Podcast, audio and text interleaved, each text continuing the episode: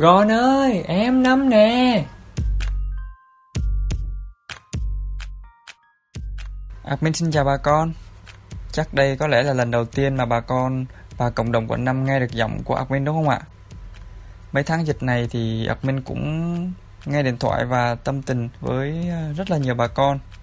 Nhưng chắc đây vẫn là một con số rất là ít so với cái độ phát triển của trang Tôi là dân quận 5 hiện nay. Giọng của admin thì cũng không được hay cho lắm, cũng không được truyền cảm cho lắm. Nên có gì đó thì bà con mình cũng bỏ qua cho admin ha. Tại ý định kể chuyện của mình cho bà con nghe thì cũng có từ lâu lắm rồi. Nay thì bỗng dưng có một cái cảm hứng nào đó thì cũng mày mò và làm chơi để kể chuyện cho bà con nghe cho dễ ngủ. Không biết hôm nay thì bà con mình như thế nào ạ? Có khỏe không ạ? Giữa mùa dịch và mùa giãn cách thì một ngày thật sự nó rất là dài. Khoảng cách giữa người và người lúc này thì liệu nó có xa quá không ạ? Nên là mình muốn tạo một cái gì đó để mà mình gắn kết lại với nhau. Bữa giờ thì cũng nghe rất là nhiều thông tin này, trên báo này, trên mạng này. Chắc là cũng làm cho bà con mình, và trong đó có cả admin nữa, cũng đang rất là hy vọng, cũng đang rất là mong chờ về một sự thay đổi nào đó vào một ngày gần nhất. Bà con mình à, trong cái giai đoạn này thì bình an, hai cái chữ mà admin vẫn thường hay chúc cho bà con và cộng đồng quận 5 mình, như cái cách mà người ta hay dành chúc cho nhau trong những dịp năm mới ấy. Đôi lúc bà con nghe cũng thấy hơi nhàm tai đúng không ạ? Nhưng những ai đã trải qua 4 tháng dịch bệnh vừa rồi mà vẫn còn có thể được hít thở bình thường, mà vẫn còn có thể ngồi đây nghe giọng admin trong chuyện kể Gòn ơi em Năm nè, thì chắc sẽ thấm hai chữ bình an nó khó khăn tới cỡ nào. Và giữ bình an cho bản thân mình đã khó, giữ bình an cho người khác còn khó hơn, mà lại là những con người không thân thiết, không máu mủ, không ruột rà.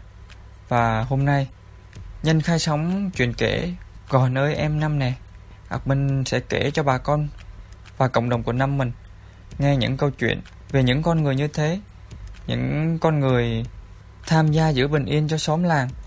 Họ không phải là những chiến sĩ, không phải là những bác sĩ tuyến đầu, mà là những con người chúng ta vẫn hay thường gọi là ông tổ trưởng, bà tổ trưởng.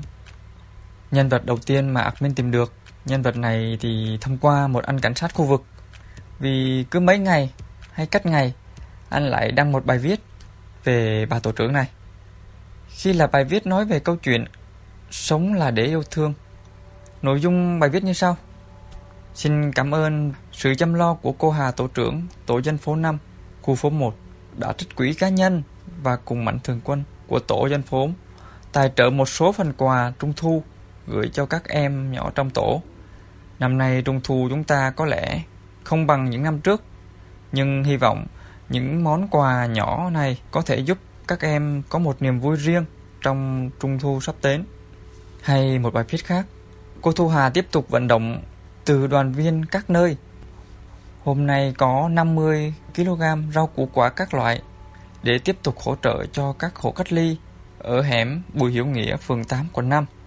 Trong đó có 15 phần quà được chia cho các hộ hiện đang thiếu lương thực của tổ dân phố 6.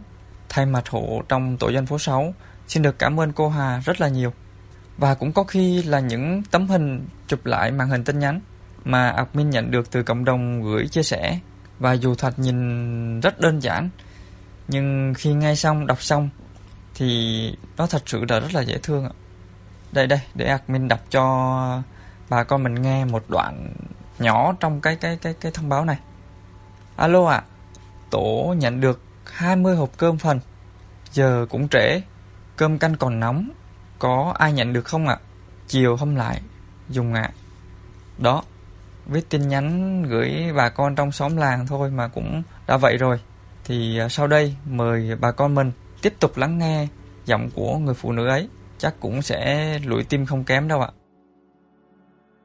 Alo cô Hà, con chào cô Hà.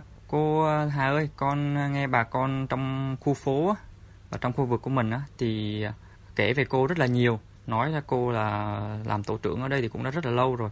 Vậy cô đã bao giờ chứng kiến bà con mình trải qua những cái chuyện gì khó khăn hơn vậy chưa cô? Cô làm tổ trưởng thì lâu rồi con, cô làm đâu tầm khoảng 7-8 năm á. Nhưng mà trước đây thì cô vừa đi làm vừa kiêm tổ trưởng, cho nên thật sự là cô cũng không có dành thời gian cho công việc tổ trưởng nhiều lắm. Có thời điểm là cô đã có xin nghỉ do cô còn đi làm, với lại cô có làm thêm bên ngoài nữa. Tại vì cô có hai mẹ con à, thành ra cô phải lo cho thằng nhóc cô đi học á. Cháu nó đang học bên Bách Khoa, sinh viên Bách Khoa, thành ra cô ấy, nhưng mà phường không cho nghỉ. Nhưng mà còn cái đại dịch này thì thật sự lần đầu tiên cô thấy chết nhiều quá, cô sợ quá, cho nên cô thấy là chuyện gì thì chuyện mình bàn sao, nhưng trước mắt mình làm trước tốt với tổ trưởng đã. Tại vì bà con đang cần mình nên cô cứ làm thôi. Còn cái chuyện sau này mà nếu mà ổn định rồi, mọi người tốt rồi, có em nào trẻ rồi làm thì cô xin nhờ mấy em đó làm. Cái thứ nhất. Rồi còn cái thứ hai là trong thời gian này phường kêu liên tục luôn. Ví dụ như kêu là mình lập danh sách thì nó có ba đợt danh sách thứ nhất là bà con mà thất nghiệp nè. Thất nghiệp thì tùy theo nghề nghiệp nữa, nó có tiêu chuẩn, lần đầu là 6 tiêu chuẩn, lần sau là 10 tiêu chuẩn trong ngành nghề á con. Lần thứ hai là bà con là cũng có việc làm nhưng mà do nghỉ do dịch chỉ thị 16 của mình, 16 cộng của mình thì nghỉ thì mất việc làm là lần thứ hai. Còn lần thứ ba này hiện tại là cô đang gấp rút lập cái danh sách là mỗi người hưởng 1 triệu, theo trên TV mình nói đó, bà con được hưởng 1 triệu. Thì 1 triệu này nó cũng có điều kiện nữa con, ví dụ như là mình loại hưu trí ra, rồi mình loại những người có bảo hiểm ra, ví dụ vậy. Thì cô cũng lập danh sách, nói chung là mình ráng làm sao làm nên được bà con đừng bị thiệt thòi, nhưng mà cũng ráng làm sao mà cho đúng chính sách để bà con đừng có phân bì. Thứ hai là trong thời gian này vừa rồi á, cái giai đoạn mà khủng khiếp nhất là lúc mà có người chết nhiều á, thì thứ nhất là cô liên hệ như là bên Nhất Tâm nè, cô phải lấy một số mấy cái điện thoại để cô chuẩn bị, cô thủ sẵn, cô ghi hết lên tường á, để bà con cần thì cô alo số chủ tịch nè, số phó chủ tịch, số đội phản ứng nhanh, số oxy cấp cứu, oxy phường á. Thì cô phải chuẩn bị sẵn mấy cái đó để nửa đêm mà bà con alo một cái là cô alo liền để cô chạy cô xin oxy, hoặc là cô kêu liền. Là cái đó là cái quan trọng. Với lại cô lưu ý mấy nhà mà bị F0 á là để xin túi thuốc, rồi phường có quên hoặc là cô nhắc là định kỳ test lại. Tại cái hẻm cô á là nó không may mắn là hẻm cô là quy vô vùng đỏ, có nghĩa là cũng có 1, 2 người, 3 người bị mất vì Covid, nhưng mà nói chung mà bà con mất là do bà con không biết mình bị Covid, hơi bị chủ quan ở điểm đó, cứ nghĩ là mình cảm sốt. Cái lúc nặng rồi thì đưa vô bệnh viện, thì lúc mà cô kêu xe vô bệnh viện thì lại không kịp nữa rồi, thì có tiếc ở đó. Nhưng mà còn một số tất cả những người bị còn lại á, thì rất là mừng, ai cũng qua hết. Nói chung là bà con đi cách ly, đi bệnh viện Thu Dung về bà con vui lắm. Tại vì thứ nhất là có cô gọi điện cho cô, cô đó cũng 60 mấy tuổi, cô gọi điện cô khóc, cô cảm ơn, cô khóc. Nói chung là mọi người khỏe hết thì rất là mừng. Cái thứ ba nữa là lương thực. Cô lên mạng cô xem rồi có những cái ai mà từ thiện hoặc là những đợt từ thiện á, cô xin được thì cô xin. Thì vừa rồi là cô có xin được rau củ quả cho tổ cô rất là nhiều. Nói chung là từ hồi dịch 3 tháng qua là tổ cô là không ai phải mua rau hết á. Rau củ quả cô xin được trên mạng nè, trên hệ thống cô gọi điện cô xin cho tổ cô. Rồi có mạnh thường quân cô cũng xin. Nói chung là mình cũng có tiếng nói á, thành ra mình nói là mạnh thường quân cho liền. Thành ra tổ cô rất là đỡ cái rau củ quả với gạo là tổ cô không thiếu. Với lại cô thành lập liền một cái group, cô gọi là cái nhóm đi cho dễ hiểu, cô lưu hết cái số điện thoại của bà con trong tổ. Có gì hôm nay có cháo là cô bung lên, hôm nay có gạo là cô bung lên, hôm nay có rau, thành ra bà con cứ xuống lấy thoải mái. Cho nên là gạo, rau với lại thức ăn cơm rồi là không thiếu, chỉ có bà con phải tự trang trải thêm là thịt cá thôi. Nói chung là tổ cô thì bà con trang trải thêm vấn đề thịt cá. Không biết cô có biết hay không chứ ở trong cái tổ của cô á, trong cái group của cô á, thì cô có rất là nhiều fan, rất là nhiều bà con rất là thương mến cô. Và bà con chia sẻ là rất là thích đọc những cái tin nhắn của cô, vì nó giống như là đang viết thư tâm sự với người thân trong gia đình mình á. Thì cô cảm nhận như thế nào về cái những cái tin nhắn đó ạ, mà khi mà mình viết cho mọi người ạ? Không, cô lúc nào cô cũng nghĩ là cô coi bà con nói sớm như bà con ruột của cô nói thật. Ví dụ như bà con đi lên Thu Dung thì cô cũng phải gọi điện, cô hỏi thăm rồi hôm nay cô khỏe không. Tại vì cô quan niệm cái bệnh này á, ngoài cái nó tàn phá mình, cái thứ hai là mình ủng hộ họ cái tinh thần rất là quan trọng. Giống như cô thường là lúc mà cái hẻm cô mấy đứa em mà nó bị Covid mà chưa đi cách ly á, mình có giai đoạn, tức là phường có cái giai đoạn là đưa đi Thu Dung, có giai đoạn là tự để F0 ở nhà. Theo cái chính sách chung của thành phố, có lúc thì F0 tự ở nhà thì mấy em nó sợ lắm. Rồi cô mới gọi điện, cô lưu hết số điện thoại mà cô gọi điện từng em luôn, cô động viên, cô nói yên tâm đi, ở đây có cô, có tổ, rồi có gì thì cứ hú liền là cô có oxy với cô có thuốc. Sẵn sàng, lúc nào cô cũng có thuốc, cô sẵn sàng cho mọi người á. thành ra cô có oxy nữa, cho nên là cô cũng xin đựng ít oxy ở nhà nữa, cô để ở nhà đó, thành ra là cứ hú. Là mấy em nó yên tâm lắm, cô nói đừng có sợ nha, có cô ở phía sau á, thành ra cứ có gì cần là cứ kêu lên. Xong rồi đi thu dung, mấy bác mấy chị lớn tuổi đi thu dung thì cô gọi điện, cô hỏi thăm. Thì mấy lúc mà mấy chị về khỏe là bao giờ cũng kêu cô Hà mai tôi về nha, mốt tôi về nha, ai cũng ới, thì rất là vui. Cô cũng gửi lời động viên cho mọi người cũng vui lắm. Nhưng mà có một lần mới hôm qua thì thật sự là cô xúc động mà cô khóc. Cái cô ở đây này, cô tạm trú thôi, cô bán bánh tráng cho trường học, cô cũng lớn tuổi rồi thì cô bị F0. Thì cô có gửi được hộp sữa với lại rau củ quả thì luôn luôn ưu tiên cho cô, tại cô sống có một mình à. Mà cô không biết xài điện thoại thông minh, nó rất là khổ, cho nên là lên Zalo cô cũng không biết, mình nhắn Zalo gì cô cũng không biết. Cho nên là hôm qua cô gọi điện thì thật sự là cô khóc. Cô gọi điện cô nói trời cô Hà, tôi ở đây có 2 năm mà, trong khi tôi ở trọ chỗ khác là 7 năm mà người ta không biết tôi là ai. Tôi có 2 năm mà trời cô Hà coi tôi như người nhà, tôi không biết nói gì hơn. Cô gọi điện mà cô khóc làm mình cũng khóc theo. Thì nó nói thật, lần đầu tiên mình nói thôi vậy đủ rồi, thôi chị hiểu em vậy là đủ rồi, cứ coi như người nhà đi, trong dịch này bà con ở xa đâu có chăm sóc được chị, chị cứ coi em như người nhà để ở đây có chuyện gì chị cứ ới. Là cái thứ nhất. Cái thứ hai là cô nói thật, thì tại vì cô cũng hưu trí, với lại cô cũng tháng 9 thì cô hưu, cô làm tới kiểm soát viên thì lương cô cũng cao, có nghĩa là một tháng là lương nhà nước thôi đó, là cô là được 15 triệu mà cô có 2 mẹ con à, thành ra cô cũng, với lại cô có đi làm thêm tư vấn viên ở ngoài. Thành ra nói chung là mình ăn uống không nhiều, mình có được ít tiền mình cũng san sẻ, như cô ủng hộ được oxy cho bệnh viện Hùng Vương rồi đây, bà con nào khó khăn thì cô cũng sẽ ra cô cho ít, thành ra thấy bà con cũng quý mình. Nhưng mà cô có chuyện cô làm không hợp pháp chút xíu, là ở chỗ cô có cái khó khăn là con biết cái gì không, thật sự cái này cô cũng buồn là cái chính sách của mình. Có 2 em đó mồ côi, nói mồ côi chứ cũng lớn, một em thì khoảng 30, một em 27. Thì cái em 30 này nè làm nghề vắt hơi dạo, nó xách cái giỏ nó đi dắt hơi, còn thằng em nó lại bị thiểu năng, nó đi phụ bán hủ tiếu. Mà do cái hoàn cảnh gia đình là 2 em này lại không có chứng minh nhân dân, là vừa rồi 2 cái đợt hỗ trợ mỗi 10,5 triệu thì cô đưa 2 em này vô phường, cứ bác ra cô cứ đưa vô phường cứ bác ra, lý do là một lý do duy nhất là 2 em này không có chứng minh nhân dân. Thành ra buộc lòng cô năn nỉ với phường là thôi bây giờ cô đưa tên cô vô, cô lấy chứng minh nhân dân của cô đưa vô, thì cô lại được duyệt. Cho nên là cô cũng nhường, cô nói là bây giờ cô thông báo với phường là cô đưa 1,5 triệu này cho em này, và cô đưa được 2 lần cho em này, và cô chụp hình lại. Cô nói là thôi cái này thì cô cũng sai, nhưng mà cô không biết làm sao, cái trường hợp này cô không biết làm sao giải quyết. Đúng là em nó phải nhận cho gia đình khó khăn, nhưng mà em nó việc không có chứng minh nhân dân nên không được nhận. Thành ra cô xin là một suất là cô là gia đình khó khăn, lấy tên cô, chứng minh nhân dân cô, mà một lần duy nhất tên tổ trưởng xuất hiện một lần duy nhất trong danh sách, một lần duy nhất, ngoài ra không lần nào hết. Và cô chứng minh là cô có chụp hình ảnh lại.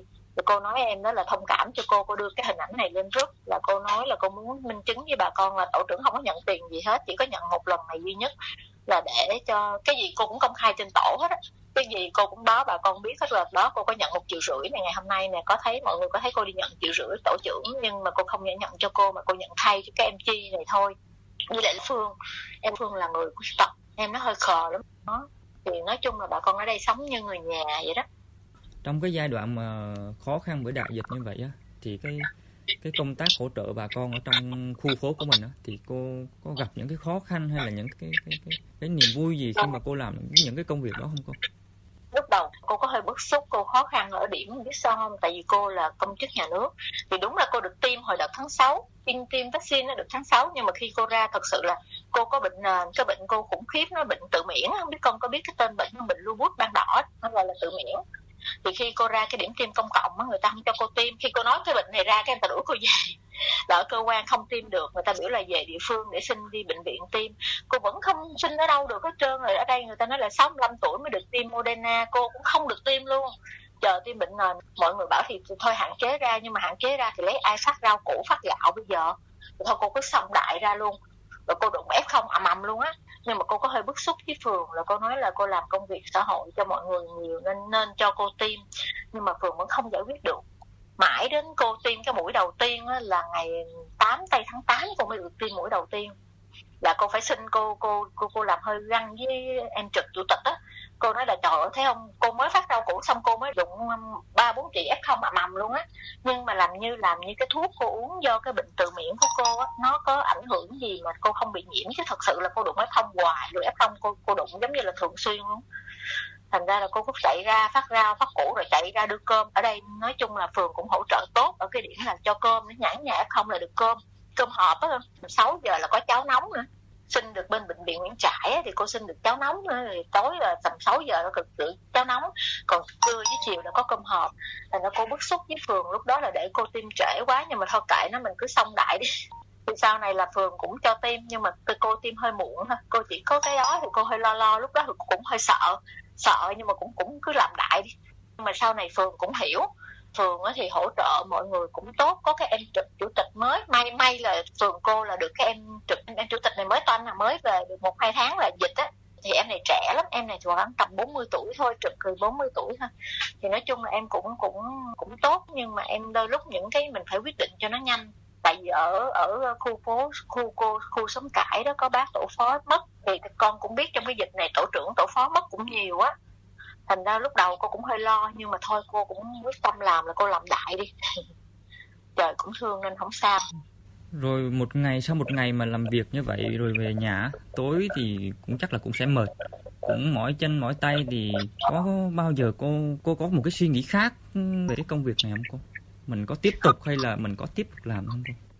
Không, cô nghĩ là cô vẫn tiếp tục làm trong cái dịch này như hồi đầu cô nói. Tại vì thấy những nhà có người thân mất á, với lại Covid này nó khủng khiếp quá. Với lại cô nói thật, còn cái khu cô ở đây là có người Hoa, tức là gốc ngày xưa quận 5 là gốc người Hoa mà. Thành ra có một số bà con chưa hiểu hết cái mức độ khủng khiếp của cái bệnh dịch này. Người ta cứ nghĩ nó giống như ung thư, cái gì cũng từ từ. Cô thì được cái là cô hay dọc này dọc kia, cô hay coi tin tức rồi đó. Thành ra cô hiểu nó khủng khiếp lắm, nhưng mà cô nói là cô vẫn tiếp tục.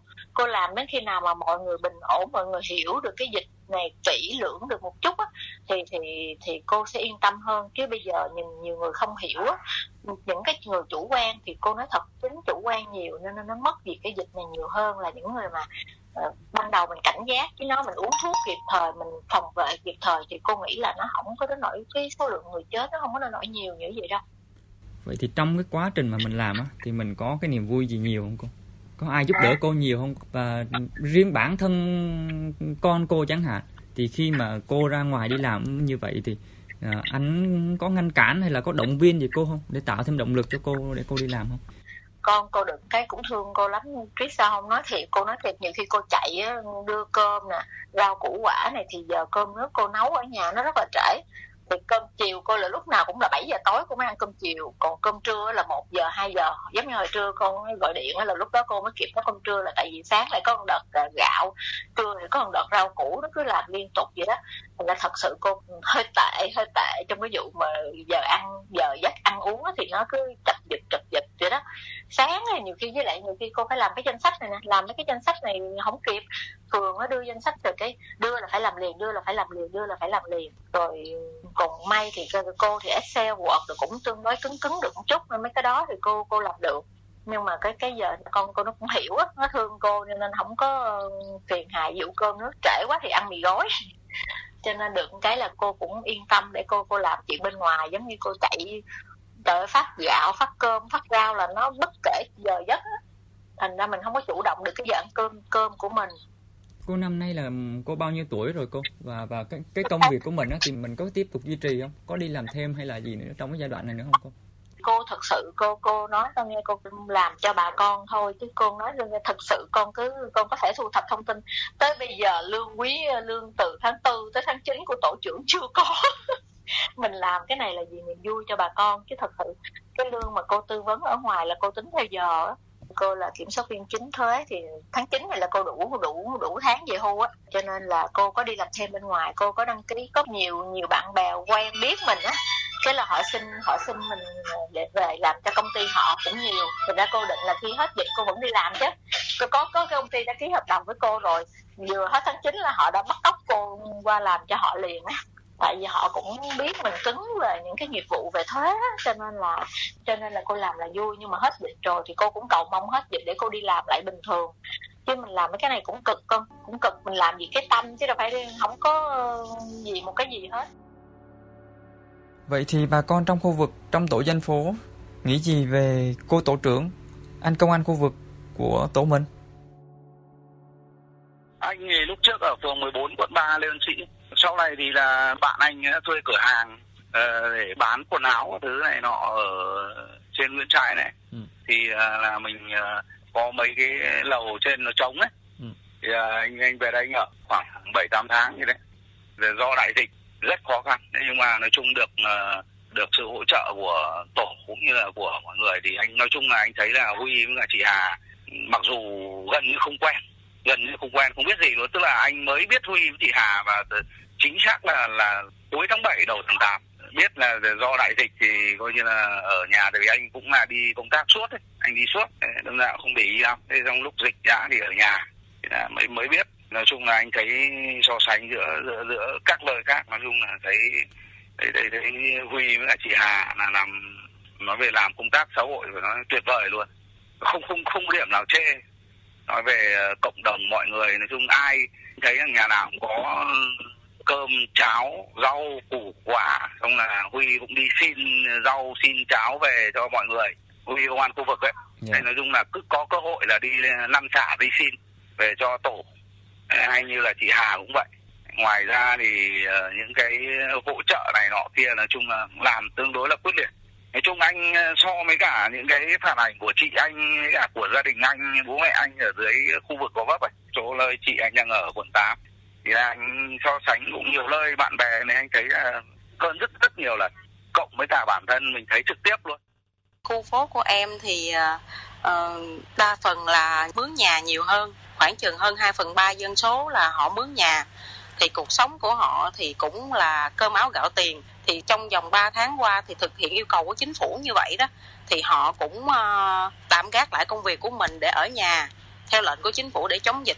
Thì được cô Hà, cô tổ trưởng tổ 5 với lại anh Huy, anh cảnh sát khu vực đó, hỗ trợ rất là nhiều mặt, nhất là vấn đề về an sinh. Là cô Hà và anh Huy là luôn huy động mạnh thường quân nè, họ giúp đỡ cho những cái người yếu thế, những cái người mà gặp khó khăn về nhà trọ đó, là có những cái lương thực để mà họ có thể hàng ngày đó là đỡ bớt nghĩ đến những cái cơm áo gạo tiền để mà họ mà ở nhà để mà yên tâm chống dịch. Thì cô hay hỗ trợ gạo lắm, gạo là một nè, rau củ quả là hai, cứ cách 2-3 ngày là có, rồi những cái chính sách của chính phủ đem xuống thì cổ luôn là người cập nhật rất là kịp thời. Ví dụ như là vaccine bây giờ rất là cần thiết cho người dân, thì hầu như là tổ của em là hầu như là phủ sóng được vaccine được 1 mũi hết rồi và đang chuẩn bị qua mũi thứ 2. Thì trừ những cái nhà nào F0 thì là 6 tháng sau mới chích, còn tất cả những người còn lại đều được huy động để được chích vaccine. Rồi về an sinh xã hội, về những cái gói hỗ trợ của chính phủ, từ gói 1,5 triệu, gói 1,2 triệu đến gói 1 triệu, luôn được cô Hà và anh Huy họ cập nhật danh sách thường xuyên. Và danh sách này rất là minh bạch, là tại vì là có show lên group, có gửi lên trên group để cho mọi người đều được thấy là có sự mà minh bạch với chỉnh chu trên đó.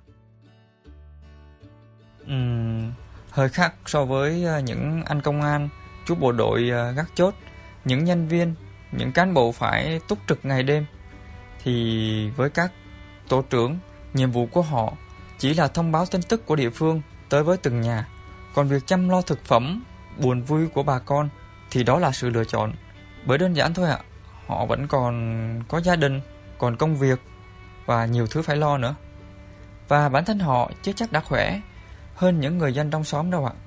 Ví dụ như chú Vũ, một tổ trưởng ở phường 9, dù bản thân chú cũng có những vấn đề sức khỏe nhất định, nhưng mà chú vẫn cố gắng để giải đáp hết tất cả những thắc mắc, những ưu tư của bà con.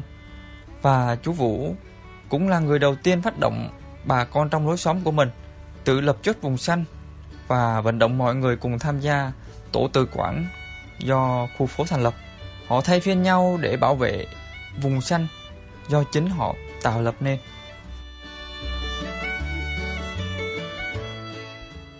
Dạ chú Vũ ơi, chú Vũ có nghe rõ không ạ? Không biết thì trong cái đại dịch như thế này thì mình cái hỗ trợ bà con đó, chú có gặp những cái tình huống nào mà khó khăn mà khiến chú phải trăn trở nhiều không chú? Khó khăn trăn trở thì đương nhiên là phải có rồi, vì nói chung dịch bệnh kiểu này thì khó khăn thì mọi người cùng khó khăn, mà mức độ khó khăn là có người cao có người thấp. mà cái gói hỗ trợ của mình thì nó không đều đến được đều hết đến mọi người. Thành thử ra có nhà không, bởi vì có nhà không thì đâm ra thì nó nảy sinh ra vấn đề là trong cái đoàn kết của khu dân cư nó cũng sứt mẻ một phần, và thậm chí là chú cũng bị mang tiếng một phần, mặc dù cái phần đó mình không có là yếu tố quyết định. Ví dụ như danh sách thì mình lập lên, còn ở trên là phường trên quận họ xét, chứ mình không có khả năng mình quyết được cho ai hết. Đấy, nói chung là bà con thì không có ý kiến gì. Thời gian đầu mà về gói hỗ trợ thì chú tự làm, tức là mình xét tới hoàn cảnh khó khăn của từng hộ. Tại nó đâu có bao nhiêu hộ đâu, có 30 hộ thôi mà mình sống ở đây từ lớn đến bé này, tâm ra là mình nắm chắc mọi nhà. Đó thì đến gói chợ thứ hai bây giờ nó chỉ có đắt rối cái gói chợ phòng chợ thứ ba, cái gói chợ sắp đến này, tức là mỗi một người lao động mất việc, người phụ thuộc sẽ để gói chợ nghèo thì lúc đó nó một ồn ào. Trước đó thì cũng không có gì, trước đó không có gì nghiêm trọng. Tại mình đã làm đúng theo cái tinh thần của các gói hỗ trợ thôi, các ngành nghề nào được hưởng, thời gian nào, chế độ nào thì mình cứ vậy mình thôi, thì không đến nỗi. Từ đó khi mà không có được quà cáp thì giải thích cho họ thì họ cũng ok, đồng ý thôi. Bây giờ chỉ có khó khăn là thí dụ như vừa rồi tôi gặp một cái nhà bà đó, năm nay khoảng 7-6-7 thì bà ra bà cứ khẳng định là chú hứa bà là 2 tuần chú cho bà nhận quà, mà thực tế mình đâu có nhận hứa đâu. Nên bà cứ khăng vậy thì giải thích bà không nghe được thì gọi con cái bà lên mình nói chuyện rõ ràng thì họ hiểu vấn đề rồi họ về họ khuyên giải. Rồi mà khi mà gặp những cái trường hợp như thế, con cũng nghe nói trong nhà chú nói là chú cũng gặp nhiều vấn đề về sức khỏe, thì khi mà chú ra ngoài hoạt động những cái công tác xã hội như vậy thì chú có lo lắng gì không chú?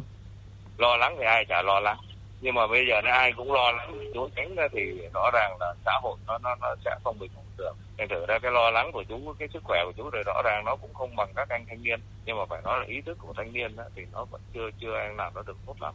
Đâm ra là mình, nhưng mà vì cái chỗ là mình vì gia đình mình trước tiên, mình làm cái này là vì gia đình mình, trong đó có gia đình mình, rồi trong đó là cũng có anh em họ hàng mình trong khu dân cư và bạn bè của mình, cứ nói là cái xóm này trước mắt mình làm vì cái đó thôi. Đâm ra mình cứ tự bơi, khi thời gian đọc bơi thì trong vòng toàn 10 ngày đầu thì nói chung là cũng hơi buồn, đã không được sự hưởng ứng, rồi sau đó mọi người dần hiểu ra thì cũng có một số người họ đóng góp, ví dụ như là một số nhà họ cho con em họ ra phụ, và một số nhà thì họ sẽ khuyên bằng tiền, ví dụ chỉ một ít thôi, chứ không có nhiều đâu, có 2-3 nhà thôi chứ không có nhiều đâu, chúng nó cho anh em để bồi dưỡng anh em, chúng thấy cái đó nó cũng được.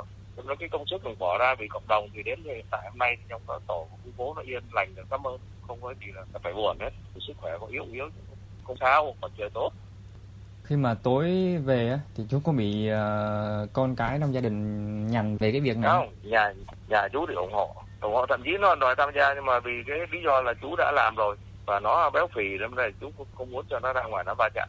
Chứ nó thì cũng tình nguyện nó đi ra, và xã cũng vậy, nhưng mà chú nó không. Một người một nhà với lại công việc thì chú cảm thấy cũng không cần phải đông lắm. Chủ yếu là mình vận động được mọi người chung quanh mình ý thức thôi. Đó là cũng không có nhất thiết là mấy người gia đình phải ra.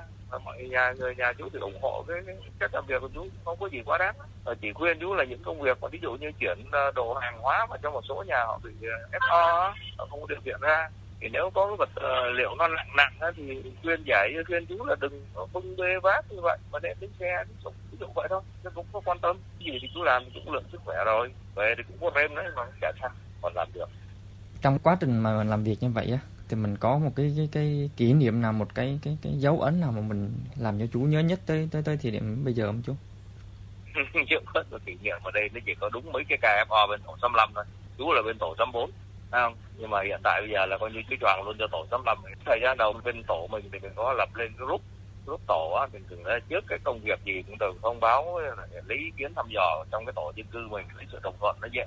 Còn riêng cái tổ 65 á là mình không thể phổ biến qua đó, thì nếu không làm, nếu không tốt đó thì họ sẽ nói là mình chuyên quyền, rồi một số người thì họ sẽ không thể chấp hành được, tại vì cái chức năng quyền hạn của mình nó không nằm trong cái lĩnh vực tổ người ta. Thành ra những cái gì mà mình muốn ý kiến ý cò thì nó bị giới hạn. Rồi kỷ niệm đấy thì chỉ có là sau cái sự việc, những cái sự việc nó xảy ra có một số FO, mà những ca đó thì chú đã cảnh báo.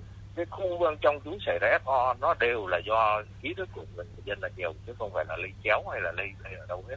Nên là họ sau khi thấy được những cái ca đó thì chú phân tích ngược lại cho các gia đình họ nghe, đồng thuận với mình. Lúc này thì hai tổ thì cũng coi như là một, mọi người thì cũng tin tưởng mình. Nên là cái kỷ niệm đó là cái kỷ niệm tốt nhất. Tức là không còn phân biệt giữa tổ, mà giờ nó chỉ có xóm chúng tôi. Còn trường hợp tổ trưởng thứ ba, chữ tổ trưởng admin xin phép để trong ngoặc kép vì nó khá là đặc biệt. Và sau đây mời bà con mình nghe câu chuyện của anh Nguyễn Sơn. Alo, anh Sơn nghe không? Anh Sơn ơi. Rồi, Sơn nghe nè. Được biết là ở nhà thì cũng có ngăn cản anh về cái việc là đi hỗ trợ bà con á. Thì lý do như thế nào mà khi mà mình bị ngăn cản như vậy mà mình vẫn chấp nhận là mình sánh tay sánh quần để mà mình đi phụ việc cho ba như vậy? Thì có gì đâu, mình cứ đảm bảo đúng 5K thôi. Lại mình cũng có chích mũi thôi mà, mình đâu có gì đâu, mình cứ làm thôi. Thì cũng lo hơn bình thường chút thôi, nhưng mà mình phải kỹ hơn người ta. Thì người ta kỹ 1, mình kỹ 3 thôi, đó thôi. Nhiều bà con trong cái khu dân cư của anh á thì cứ nghĩ anh là tổ trưởng và gọi anh là tổ trưởng. Thì anh nghĩ sao về hai cái chữ tổ trưởng này? Cũng không thấy gì, thấy bình thường. Tại sao cũng không để ý mấy chuyện này. Chủ yếu là mấy em sinh viên không biết thì mới gọi vậy thôi. Chứ còn chính xác người trong khu phố này thì vẫn biết bố Sơn mà. Có mấy em sinh viên tại mấy em không biết thôi. Chẳng qua là mình muốn giúp người vậy thôi, chứ tổ trưởng hay không tổ trưởng cũng đâu có gì đâu. Một bạn bè thì rượu có Hùng bên Hùng vô nấu mấy cái suất ăn thiện nguyện ở bệnh viện Dã Chiến nè.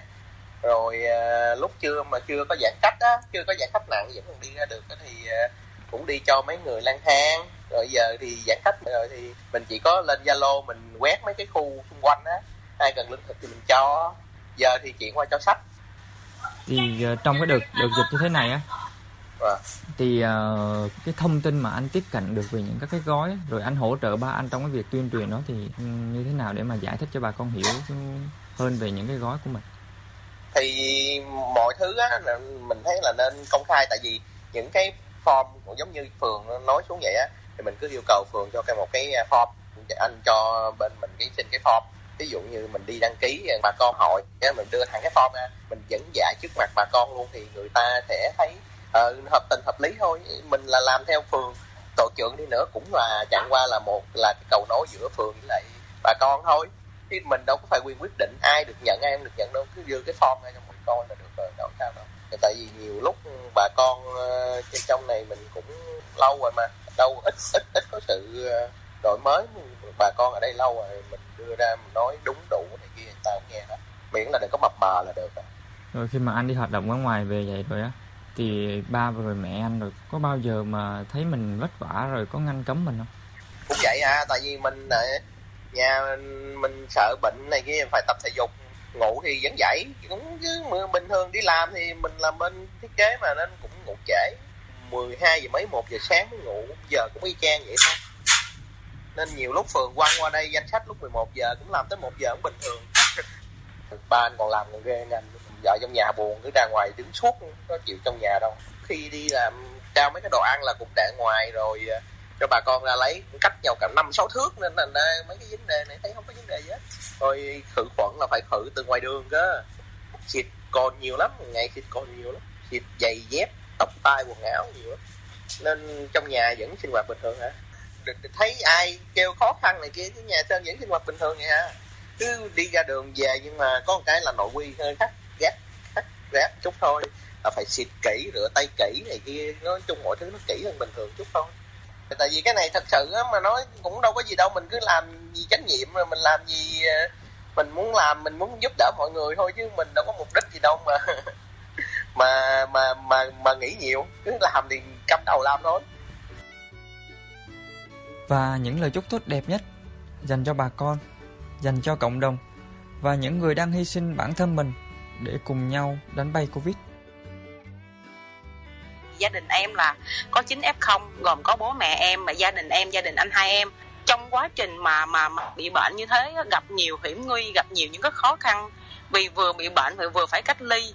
Thành ra là sự giúp đỡ từ cô Hà, từ cô tổ trưởng tổ 5, từ anh cảnh sát khu vực Định Huy thì hầu như là bóng dáng của cô Hà và chú Huy là luôn sát cánh cùng gia đình trong quá trình mà gia đình chữa bệnh. Ví dụ như về thuốc men, về lương thực, thực phẩm hoặc là về những cái cần thiết yêu cầu lên y tế phường, về chính quyền địa phương là đều được sự hỗ trợ rất là nhiệt tình.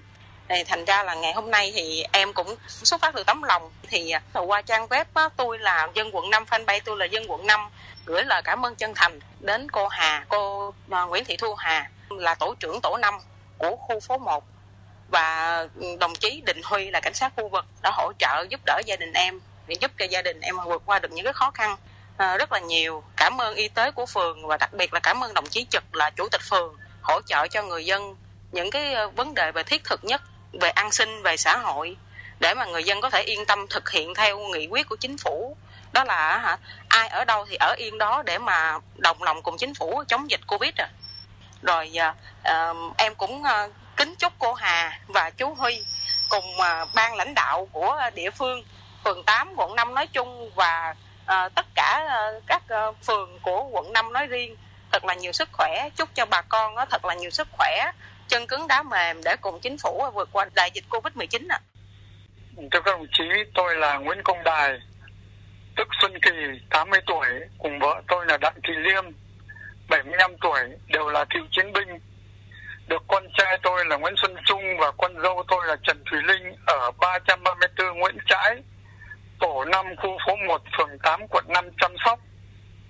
Suốt quá trình thực hiện chủ trương của Đảng và Nhà nước, chống dịch như chống giặc, chúng tôi nhận thấy hầu hết các cán bộ, quân đội, công an, y tế, tổ trưởng tổ phó, dân phố và các đồng chí đều nêu cao tinh thần hy sinh, phấn đấu vì dân vì nước, quên mình. Gần nhất có một tấm gương ở ngay tại khu phố, ở ngay tổ dân phố, nên hai vợ chồng tôi rất là cảm động và cũng làm cái bài thơ này để tặng hai đồng chí, nhưng đồng thời cũng là tặng nhiều tấm gương khác mà không thể nói hết được. Sau đây là cái bài thơ chúng tôi làm nhan đề lấp đầy con tim. Kính tặng đồng chí Huy, công an khu phố 1 quận 5 và nữ đồng chí Hà, tổ trưởng tổ 5 phường 8. Lung linh hòn ngọc viễn đông, những ngày chống dịch, cộng đồng chung tay. Quận 5 phường 8 lúc này sục sôi khí thế từng ngày đan xen. Ở khu phố 1 kế bên, anh Huy cảnh sát vừa hiền vừa nhanh, trọng tình nghĩa khá chân thành, giao lưu tin tức trong ngành ngoài dân. Mồ hôi thấm đẫm áo quần, vì dân vì nước quên thân chẳng hề. Chị Hà năng nổ say mê, chấp thiu từng việc đi về tổ 5. Mỗi nhà đều được hỏi thăm, mỗi người đều được phúc thầm Đảng trao. Hồi đầu chưa dịch phỏng phao, tới giữa đại dịch chị hao hao gầy. Sài Gòn rông bão đó đây, những hình ảnh đẹp lấp đầy con tim. Tháng 9 năm 2021, cựu chiến binh Công Đài, Thanh Liêm. Giữ cho bà con ở trong nhà để thể chất bình an là một công việc khó, nhưng làm sao giữ được tâm của bà con bình an lại là một câu chuyện khó hơn. Trước nay thì admin vẫn đọc được những cái bình luận kiểu như là tổ trưởng nhà người ta, rồi lại so sánh với tổ trưởng nhà mình thế này thế kia. Và riêng bản thân admin cũng từng có những cái suy nghĩ so sánh đó. Nhưng rồi sau khi mà nghe được những cái lời tâm sự này, những cái chia sẻ này, hay thậm chí là khi mình tận mắt chứng kiến, cũng như là thông qua những cái phản hồi của bà con về các cái tổ dân phố khác, ví dụ như là chú tổ trưởng Tân Long ở phường 4, cô phó ban điều hành khu dân cư Tân Trinh ở phường 2 và nhiều những cái tấm gương khác nữa, thì thật sự là cuộc sống mà mình không thể đòi hỏi ai cũng như ai được, và thật khó có điều đó xảy ra được, đúng không ạ? Vì họ vẫn còn có gia đình, còn công việc, còn bản thân nhiều thứ cần phải lo lắng. Và nếu họ có lựa chọn giúp đỡ nhiều hơn thì chúng ta cũng nên dành cho họ những lời cảm ơn và động viên. Còn nếu họ chỉ hoàn thành hay thiếu sót thì cũng cảm thông cho nhau mà qua cơn giông bão dịch hại này vẫn hơn, đúng không ạ? Nhà mình có thể lựa chọn cho mình một thái độ sống, đừng nản lòng. Mình thực hiện đầy đủ 5K này, sống khỏe mạnh này, tích cực, thì cuộc chiến này dẫu còn bao lâu đi nữa thì niềm tin về chiến thắng, niềm tin về hy vọng vẫn sẽ được tiếp sức, và nhất định sẽ sớm thôi ạ. Quận 5 mình này, thành phố Hồ Chí Minh mình này, Việt Nam mình sẽ sớm khỏe lại. Gòn ơi em năm nè, tuần này đến đây là hết rồi ạ. Xin cảm ơn bà con đã lắng nghe Gòn ơi em năm nè, lắng nghe những câu chuyện mà admin muốn kể. Nay cũng là trung thu rồi, thì admin cũng không có gì hơn ngoài những cái lời chúc dành cho bà con. Mong chúc cho bà con mình này thật là bình an bên gia đình, bình an bên người thân, cùng nhau đoàn viên, cùng nhau sum vầy trong cái thời gian này, dành cho nhau nhiều tình cảm hơn trong cái thời gian này. Và cũng mong chúc cho những bà con mình đang phải chống chọi với Covid thì hãy thật sự là mạnh mẽ, bình tâm để thực hiện tốt các cái biện pháp cách ly điều trị với đội ngũ y tế, đội ngũ y bác sĩ để mà mình nhanh chóng an toàn để về với gia đình. Và hy vọng rằng những thanh âm vừa rồi, những câu chuyện vừa rồi sẽ đưa nhà mình vào một giấc ngủ an lành. Xin chào và hẹn gặp lại bà con mình trong những số tiếp theo trong series chuyện kể Cò Nơi Em Năm Nè trên trang Tôi Là Dân Quận 5 và các nền tảng xã hội khác thuộc hệ sinh thái này. Xin chào và hẹn gặp lại.